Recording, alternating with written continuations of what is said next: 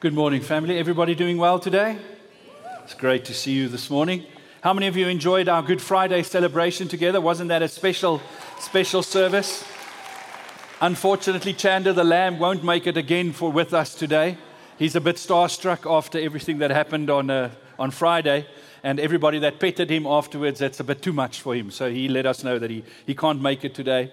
And, uh, but I think we had a wonderful day together, and uh, I trust that this weekend you've had a great time uh, so far. And just today, it's such a wonderful privilege to come and to gather together under the name of the risen Christ. Amen?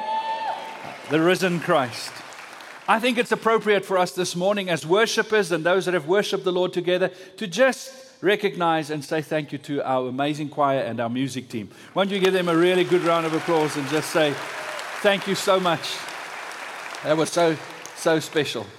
This weekend, we've been focusing on the Lamb and uh, about this concept in the scriptures. And uh, on Friday, I spoke about what is by uh, some has termed what is the greatest message ever preached and that was John 1:29 where John the Baptist pointed to Christ and he said behold the lamb of God that uh, that takes away the sins of the world and today we want to continue on and consider the Lamb of God and to, to behold the Lamb. And I made the point on Friday that we don't just look at Christ, we don't just see him, we just don't just glance at him, but that we behold that we pause, that we stop, that we recognize, that we hold him in esteem and everything that he did and stands for, and, and as the Christ that died on the throne, that that becomes a, a, a moment in our lives when we behold Christ that changes everything and that requires everything of us. We don't just you know, look at it as some event and pay, give it some attention and then carry on with life, but that it becomes something that is so important to us.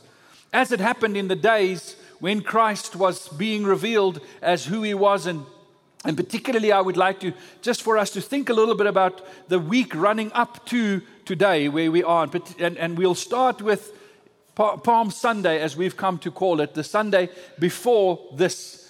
And uh, when we think about the triumphal entry of Christ into the city, and where Jesus came into the city, and you'll know the story that how the, the crowds gathered and, and the throngs lined the streets. And what they did is they, they put the palm fronds on the streets and they, they waved and they shouted, Hosanna, Hosanna, the King.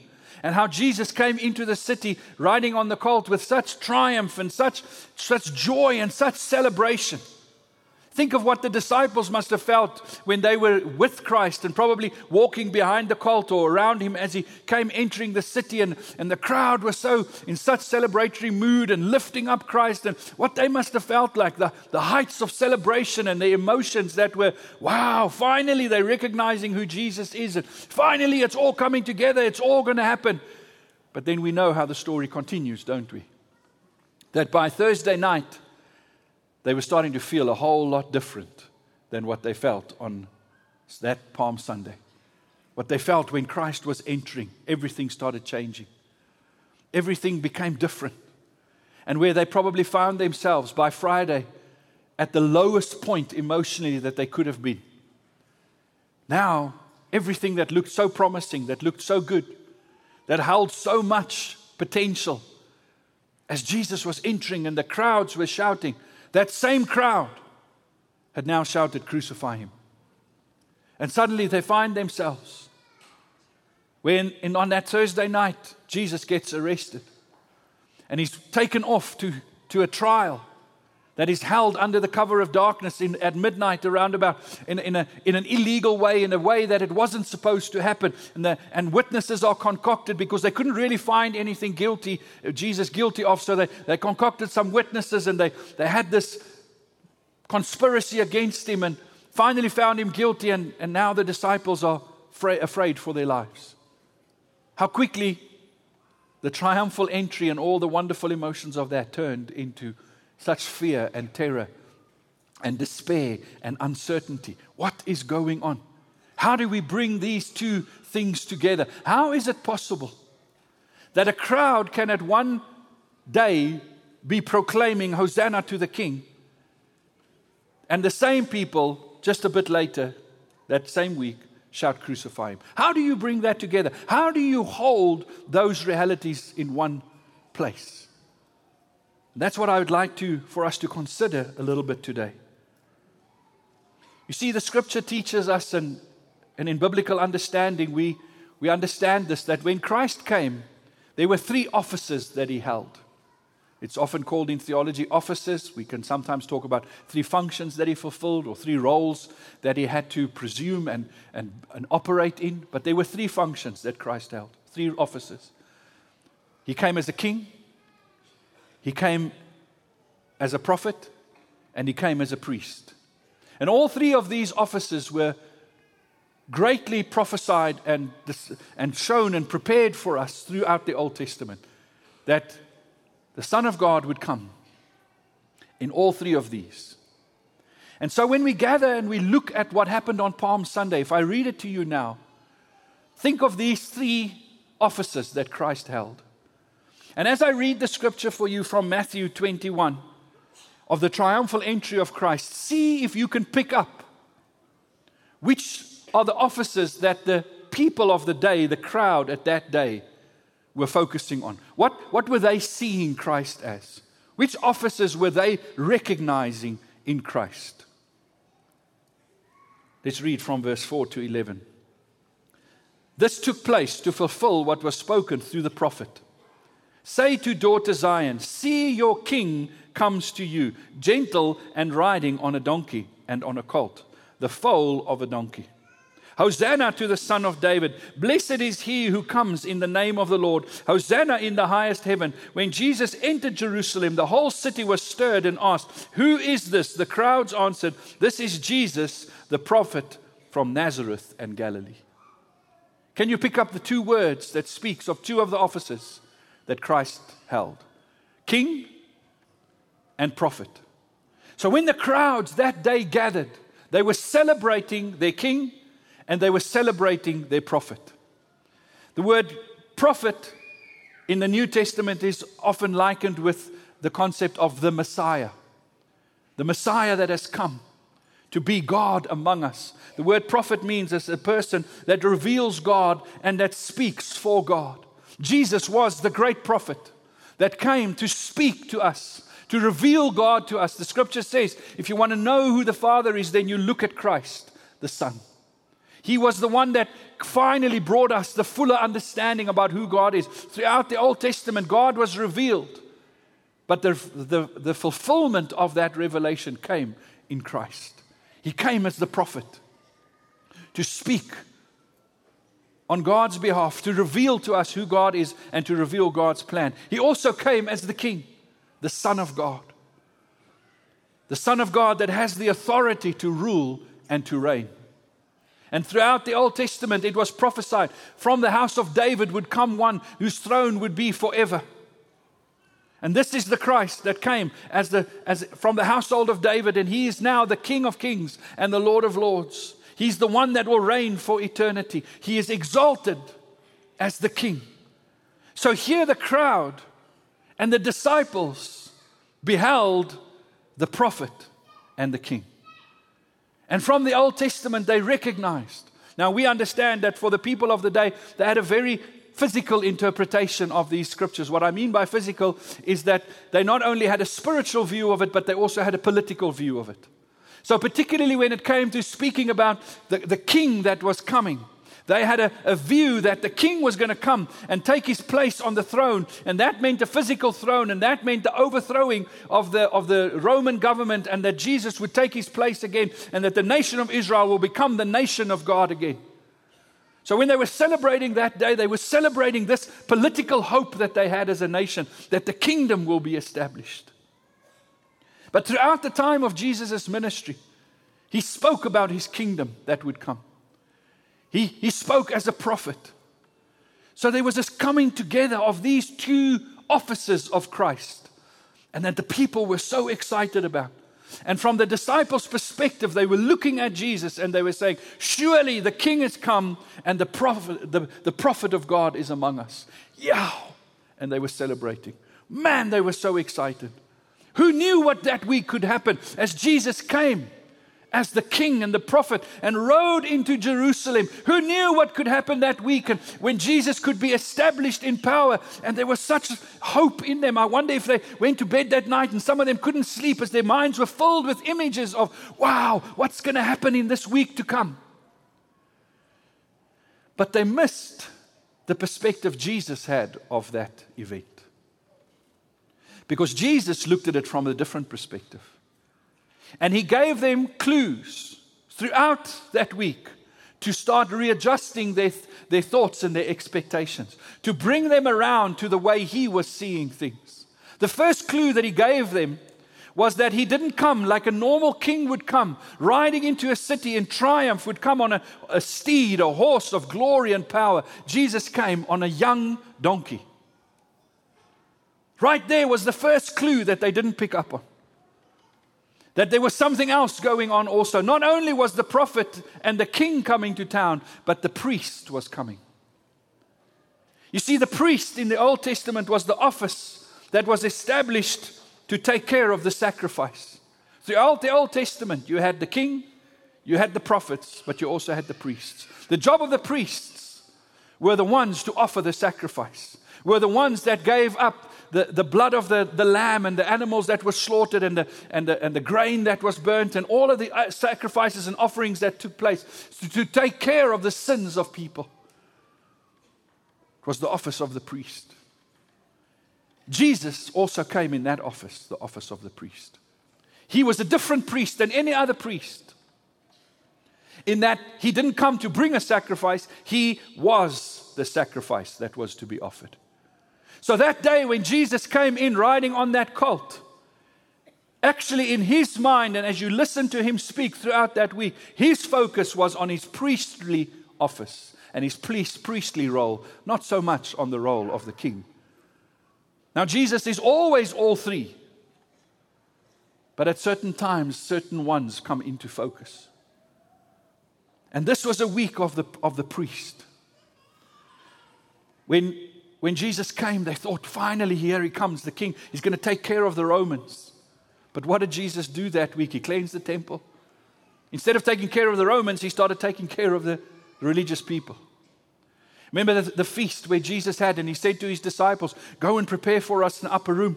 And when they were gathered in the upper room, the king who just rode in and was so exalted and celebrated by the city, and the, the prophet of God took out his, off his outer garments and put on the, the, the garment of, a, of the slave of the house and walked into their midst and started washing their feet and saying to them, In my kingdom, things are going to be different. And I think at that point, the disciples were already starting to go, Now, this is, this is different. This is odd. We don't know how to match this with the king and the prophet. We don't quite understand how, how these come together. Especially when Jesus started talking and he said, One of you is going to, to disown me, one of, you, uh, one of you is going to betray me. And then later he spoke to Peter and he said, You're going to disown me. And they were going, This makes no sense. This doesn't fit together. How can a king be betrayed by one of us? How can that matter? How does us disowning him, what, what does that have anything to do? He's the king. He has enough clout, he has enough power. But Christ was the servant, the priest. Throughout the Old Testament, in some key places, the prophets and the writers of the Old Testament prophesied about this priest that would come. Not only were there prophecies about the king and about the prophet, but there was also about the priest, the servant. And we often translate these passages, and they have a heading so often when, in, when we do biblical study, and it's called the talk, the, the talk about the suffering servant, the priestly office, the suffering servant. One of the most famous passages that speaks about Christ as the suffering servant. And initially, in, in the history of Israel, the people of Israel thought that Israel was the suffering servant. But as prophecy became clearer, they started understanding that this was talking about somebody else. And in Isaiah 53, it's one of the most famous, well known prophecies about the suffering servant that was to come. And now, many of you will know Isaiah 53. I just want to read you a couple of verses, but I've, I've changed it slightly and I've, and I've put it in the first person so that as we hear these words, perhaps it'll strike our hearts a little differently. And as we hear the words of the prophecy, I've put it as if Jesus is saying the words of Isaiah, because that's what he was doing in that week. So, can I read this with you? I, I think they put it on the screen. You're welcome to follow. But listen to the words of the suffering servant. Surely I look up, up your pain and bore, surely I took up your pain and bore your suffering. Yet people considered me punished by God, stricken by him and afflicted. But I was pierced for your transgressions. I was crushed for your iniquities. The punishment that brought your, you peace was on me, and by my wounds you are healed. You all, like sheep, have gone astray. Each of you has turned to your own way, and the Lord has laid on me your iniquity. I was oppressed and afflicted, yet I did not open my mouth. I was led like a lamb to the slaughter, and as a sheep before its shearers is silent, so I did not open my mouth. This king, with all the authority, of whom the scripture says he made all things from him all things come, and to him all things belong, and because of him all things exist. This very king, this prophet that came as a man that was innocent, that had no sin, that was a pure and, and spotless and, and, and representation of who God is, this man that you could look upon him and say, This is God. This man said, I have also come to suffer for you. You see, because if we only had a Christ that was a king, then we could have had a ruler, but it wouldn't have changed us. It would have changed our circumstances. It would have made life a lot better to have such a wonderful and glorious and loving king, but it doesn't change us, it just puts us in a different environment. If we had a prophet that would come and speak to us and reveal to us who God is, we can know God, but we can't be part of God. We can understand God better. We can have a fuller revelation of who God is, but we will not become one with Him. It took the priest, the suffering saint, to make us part of the kingdom of God and to make us one with Him. It took that office. Now, all three, one is not more important than the other. All three comes together in Christ. And he's always operating in all three. He always has the authority, he always proclaims who God is, but he's also always the lamb that was slain. And he brings that office also to us. And it's in this moment where Christ comes in his fullness. But it is so hard for the people to understand. It's so hard for the people to understand. You see, the Jewish people wanted a king, they didn't want a suffering servant. They had no use for a suffering servant, they had no use for a priest that would come and die on a cross. They had use for a king that would stand in power and strength and use the, the myriads of angels to overthrow the Romans. That's who they had a use for. They didn't have use for this. So when Christ was being revealed and allowed this part of his office to start coming front and center, to start being revealed as the priest, the, the people started rejecting him because they didn't have any use for this. And it, isn't it amazing, this thought? As the prophecy says here, I was led like a lamb to the slaughter, and as a sheep before its shearers is silent, so I did not open my mouth. That Christ came and he allowed this to happen. You see, this is a very difficult thing, even in our days today. It's very difficult for people to get their minds around this concept. That God, the King of Kings, the one with all the authority, how can that God be truly God if he's killed by the ones that he created? Surely then he can't be God. You can't be God and have all power and all authority and, and have your say in everything and then be killed by the ones that you made. Surely then you're not so powerful. Surely then you're not really the ruler. Surely then you're not really the king of kings. If the very people that's supposed to serve you can topple you and kill you, then Where's your power? Many religions in the world struggle with that and are, are built around this concept that a God is above his, his creation and cannot be affected by his creation. People struggle with Christianity because our God, we proclaim this belief that our God made everything, He's the highest authority, and yet we killed Him. This is what we believe and what we proclaim. For Muslim people, for instance, it's very difficult to understand this. You see, in the, in the Quran, you'll have, and in the in Muslim teachings, you'll have Jesus presented as the prophet, a prophet of God, a person of God. But what disqualifies him from being a God is the fact that we killed him, because that cannot be.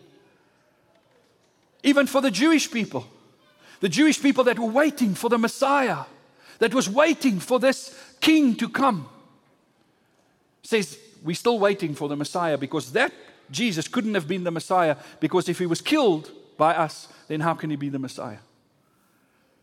We have this where we bring it all three together in Christ. And we say, Christ is the Lamb that allowed us to do this to him. You see, if the Lamb spoke, he said, I was silent, so I did not open my mouth.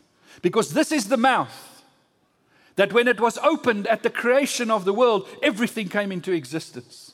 This is the mouth that gave life, that gave light, that gave origin to everything. This is the mouth that sustains everything. So if this mouth spoke that day, we would not have been able to put him on a cross. It would have taken one word and the whole thing would have been different. But this mouth kept silent. This mouth remained closed. So that we could destroy him in his body. So that he could be the priest that would sacrifice so that our sins can be forgiven and not only be forgiven, but as John pointed to him, who said, Behold the Lamb of God that takes away the sins of the world. It took the, the priest to offer the sacrifice so that the sins of the world can be taken away. And it's this Christ that we celebrate today. We have the privilege of looking and see this Christ, seeing how Christ came in his fullness. How Christ came and was exalted as prophet, priest, and king.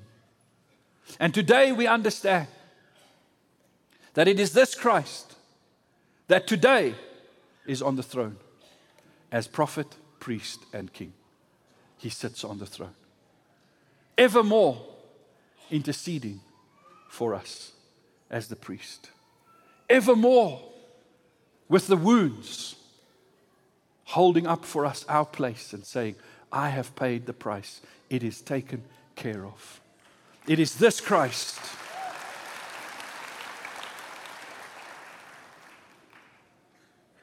And we today live in that same spirit of the anointing of Christ. The anointing of Christ anointed him for all three purposes. On Friday, I read Revelations 5, and I want to read it again for you now because I think it is so important that this becomes the, fills our minds, and this is the picture that we're so enthralled by, is the picture of the Lamb on the throne. In Revelations 5, just listen, we'll put it on the screen, but if you can, just allow these words, this, this portion of Scripture, which talks about the coming together of everything. This is a future event. This is what it's going to look like one day. This is when everything has found its proper place. This is what's going to happen. Revelations 5, verse 1. I saw in the right hand of him who sat on the throne a book written inside and on the back, sealed up with seven seals. And I saw a strong angel proclaiming with a loud voice, Who is worthy to open the book and to break its seal? And no one in heaven or on the earth or under the earth was able to open the book or to look into it. Then I began to weep greatly because no one was found worthy to open the book or to look into it. And one of the elders said to me, Stop weeping. Behold, the lion that is from the tribe of Judah. The root of David has overcome so as to open the book and its seven seals. Right there, we see the king. And I saw in the middle of the throne and of the four living creatures, and in the middle of the elders, between the throne with the four living creatures and the elders, a lamb standing, as if slain, having seven horns and seven eyes, which are the seven spirits of God, sent out into all the earth. That's the prophet. And he came and he took the book out of the right hand of him who sat on the throne. When he had taken the book, the four living creatures and the 24 elders fell down before the Lamb, each one holding a harp and a golden bowls full of incense, which are the prayers of the saints.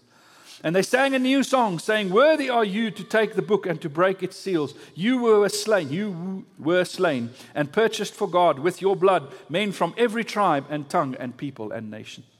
You have made them to be a kingdom and priests to our God, and they will reign upon the earth. You have made them to be a kingdom and priests. You have made us. Then I looked and I heard the voice of many angels around the throne, and the living creatures and the elders, and the number of them was myriads of myriads, and thousands of thousands, saying with a loud voice, Worthy is the Lamb that was slain to receive power and riches and wisdom, and might and glory and, and blessing. And every created thing which is in heaven and on the earth and under the earth and on the sea and all things in them, I heard saying, To him who sits on the throne and to the Lamb be blessings and honor and glory and dominion forever. And the four living creatures kept saying, Amen. And the elders fell down and worshipped. Right now, right now, this very moment, as tomorrow as yesterday, the Lamb is on the throne. The Lamb is on the throne. Just think of that. Would that be normally the picture that you would see if you think of the throne in heaven? Is that the picture that you would expect to see a lamb? And not just a lamb, a lamb with a wound, a lamb that was broken, a lamb that was injured, that lamb to be on the throne. That is not probably what you would put on a throne if you want to inspire, you know, fear and dominance and strength. I think then we would rather want to see something like a, a lion or something fierce if we had to have an animal symbolize it that on the throne. But no, on the throne is a, is a lamb with a wound. Because God says, it is through my priestly function that you have been able to step into your functions. But we have to recognize that if we are to be the Christians, the Christ like ones, the ones that carry the same anointing as what Christ has carried, Christ meaning the anointed one, and we carrying on in that and we walking in that, and if the kingdom of God is to be seen, it still takes all three of those offices prophet, priest, and king. And God is right now working in your life, all three of those things, and in my life. He's establishing in us his kingship. And, he's, and when we studied Ephesians, we, we saw how it says that we are seated with Christ in heavenly places. You are right now in a position of kingship. Amen? Do you believe that? And you have rulership, you have authority. Isn't it Jesus that said, All authority has been given to me, but I now give to you? We have authority. We also have prophecy, and we are the prophets of God. Paul writes and he says, We are the living letters that through us the fragrance is being manifest in this world. We are here today to prophesy. And prophesy means to reveal God, to make Him known, to make His plans known. Every day through our lives, we can live in such a way that it makes Him known. That we speak God's truth and God's perspective and what God wants, His will, into this world. And we are also right now experiencing the working of the Holy Spirit in our lives in our priestly function. In the function where every day we're a living sacrifice. Every day we take up our cross and we follow Him. Every day we deny ourselves. And it's only in Christ that you can bring all three of those things together. Because I, if, you tell, if you ask me all on my own, I love the king part. I, I'd love to focus on those scriptures. I love it when, when the Bible tells me about the authority I have in the name of Jesus and about the position I have in Christ. You know, one of my convictions in life is because I'm a child of the King and, you know, because God is my Father, surely I don't have to drink long life milk.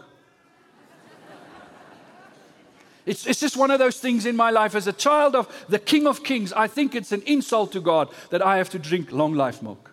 Surely I can drink fresh milk every day and in my tea. Amen? How many of you feel that way? Come on.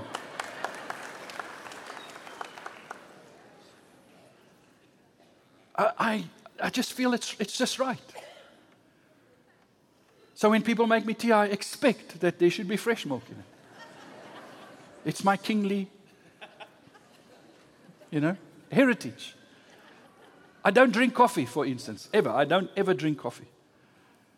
But there's times when I go visit people and then they don't ask you, they just give you coffee, or you go out with somebody and they buy you a cup of coffee. Then my priestly function has to arise a little bit. Then I might drink the coffee. I, st- I stand there shaking like a leaf because I'm not used to such caffeine fixes. But as the priest, I have to sacrifice every now and then. How many of you know in your life there are days when you feel like the king? You feel like the triumphal entry and you feel like finally it's all coming together. Wow, what potential, what hope, what, what joy do we have? And then there's other days when the priestly function arises and you go, oh, really? Really? And then you want to quote all the scriptures about the king and about the authority and about being the Son of God and walking in righteousness. But in us, God brings together these three offices. A very well known scripture that I think many of us can even quote.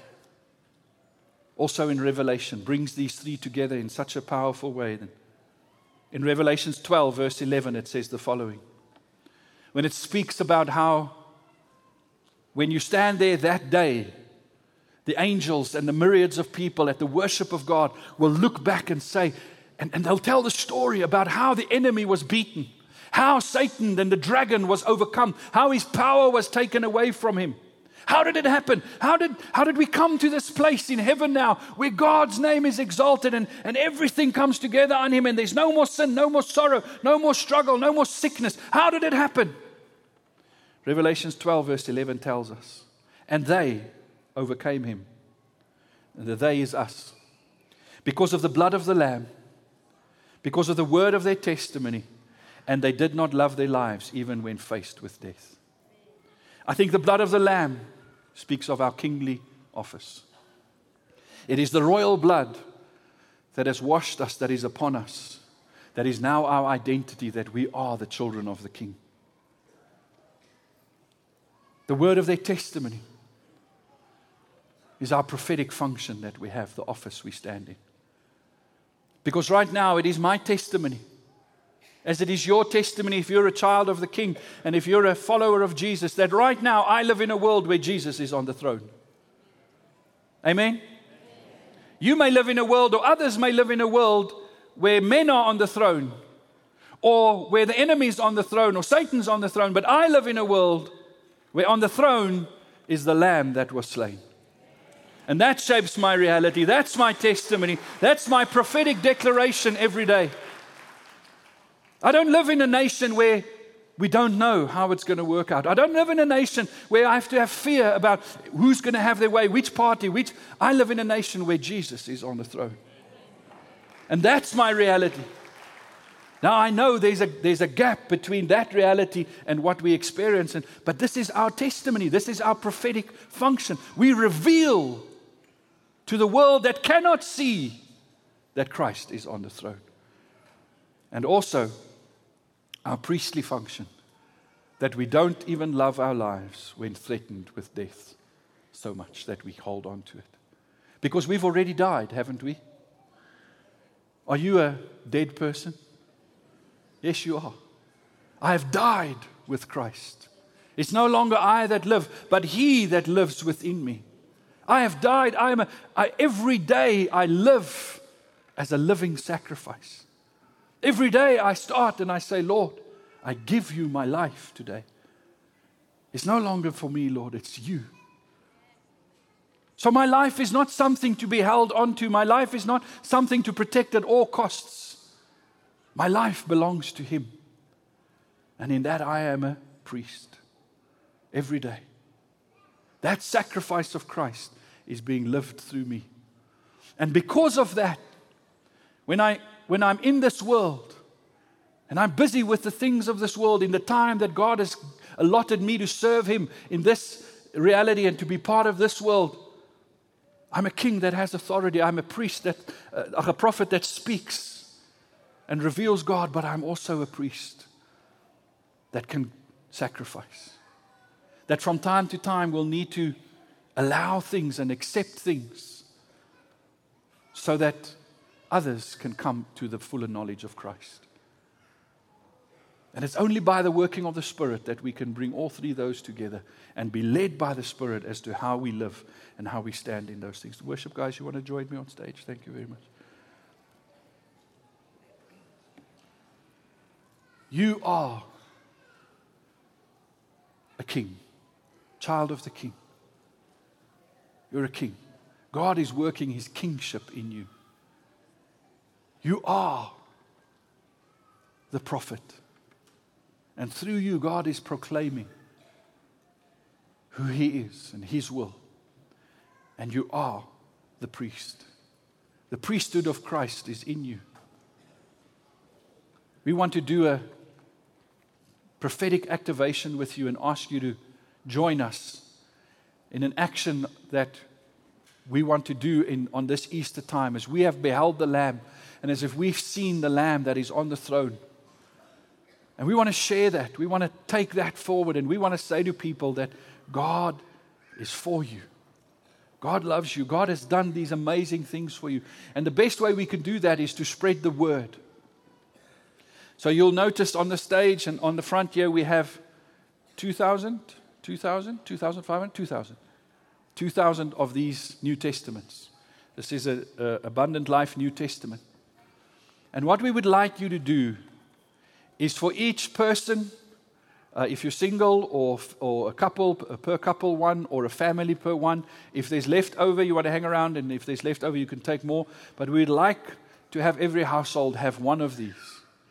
And simply what we would like you to do is to take this New Testament and to just carry it with you and pray over it and ask the Lord, where must you leave it?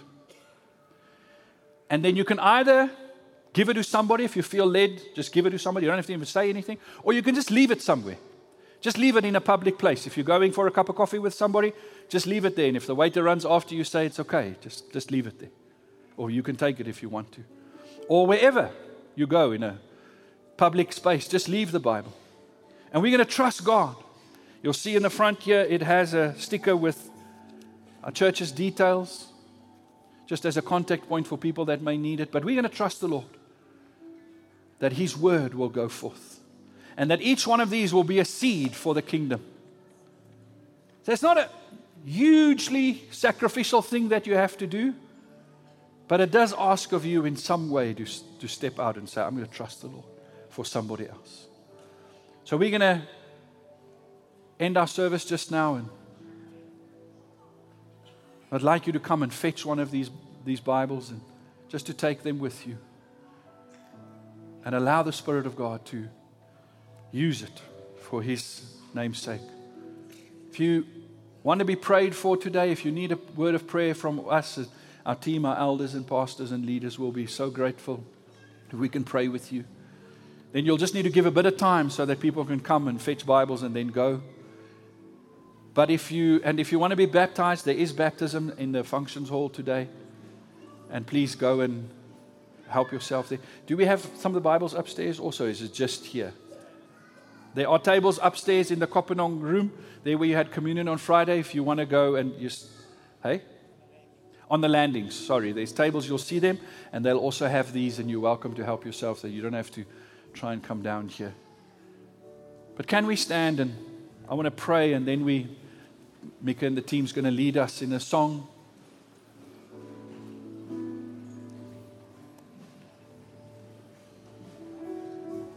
Let's just focus on the Lord Jesus, the risen Christ, the Lamb that is on the throne. Lord Jesus, we thank you that you came as the King with the authority. We thank you that you came as the prophet that came and revealed God to us, make, make yourself known to us. And we thank you, Lord, that you came as a priest that you came to do the sacrifice that we couldn't do, that you came to take away the sins of the world. And we thank you today that as we behold, we see you on the throne. We see you. Our hearts are filled with joy. Our hearts are filled with hope, with faith, because you are on the throne. And we pray, Lord, that you would work in us by your Spirit, strengthen us, so that this world through us can know that you are on the throne. Use each of us, Lord. As kings, as prophets, as priests, use us, Lord, to make you known in this world. To let people hear this wonderful message. Let our testimony ring out, we pray. And Father, we thank you for this opportunity that we have just to share your word and to plant your word as seeds into our city, into our community. And I pray that every one of these Bibles, Lord, as they go out, we trust you, Father, that they would find fertile soil. Whether it be now, whether it be years from now, that one of these Bibles will, will cause somebody to turn and to see and to behold the Lamb. And we trust you for that. I pray that each of us, we will hear your voice and sense your speaking to us as you guide us and lead us about how to sow this seed. And we thank you for it in Jesus' name. Amen. Amen.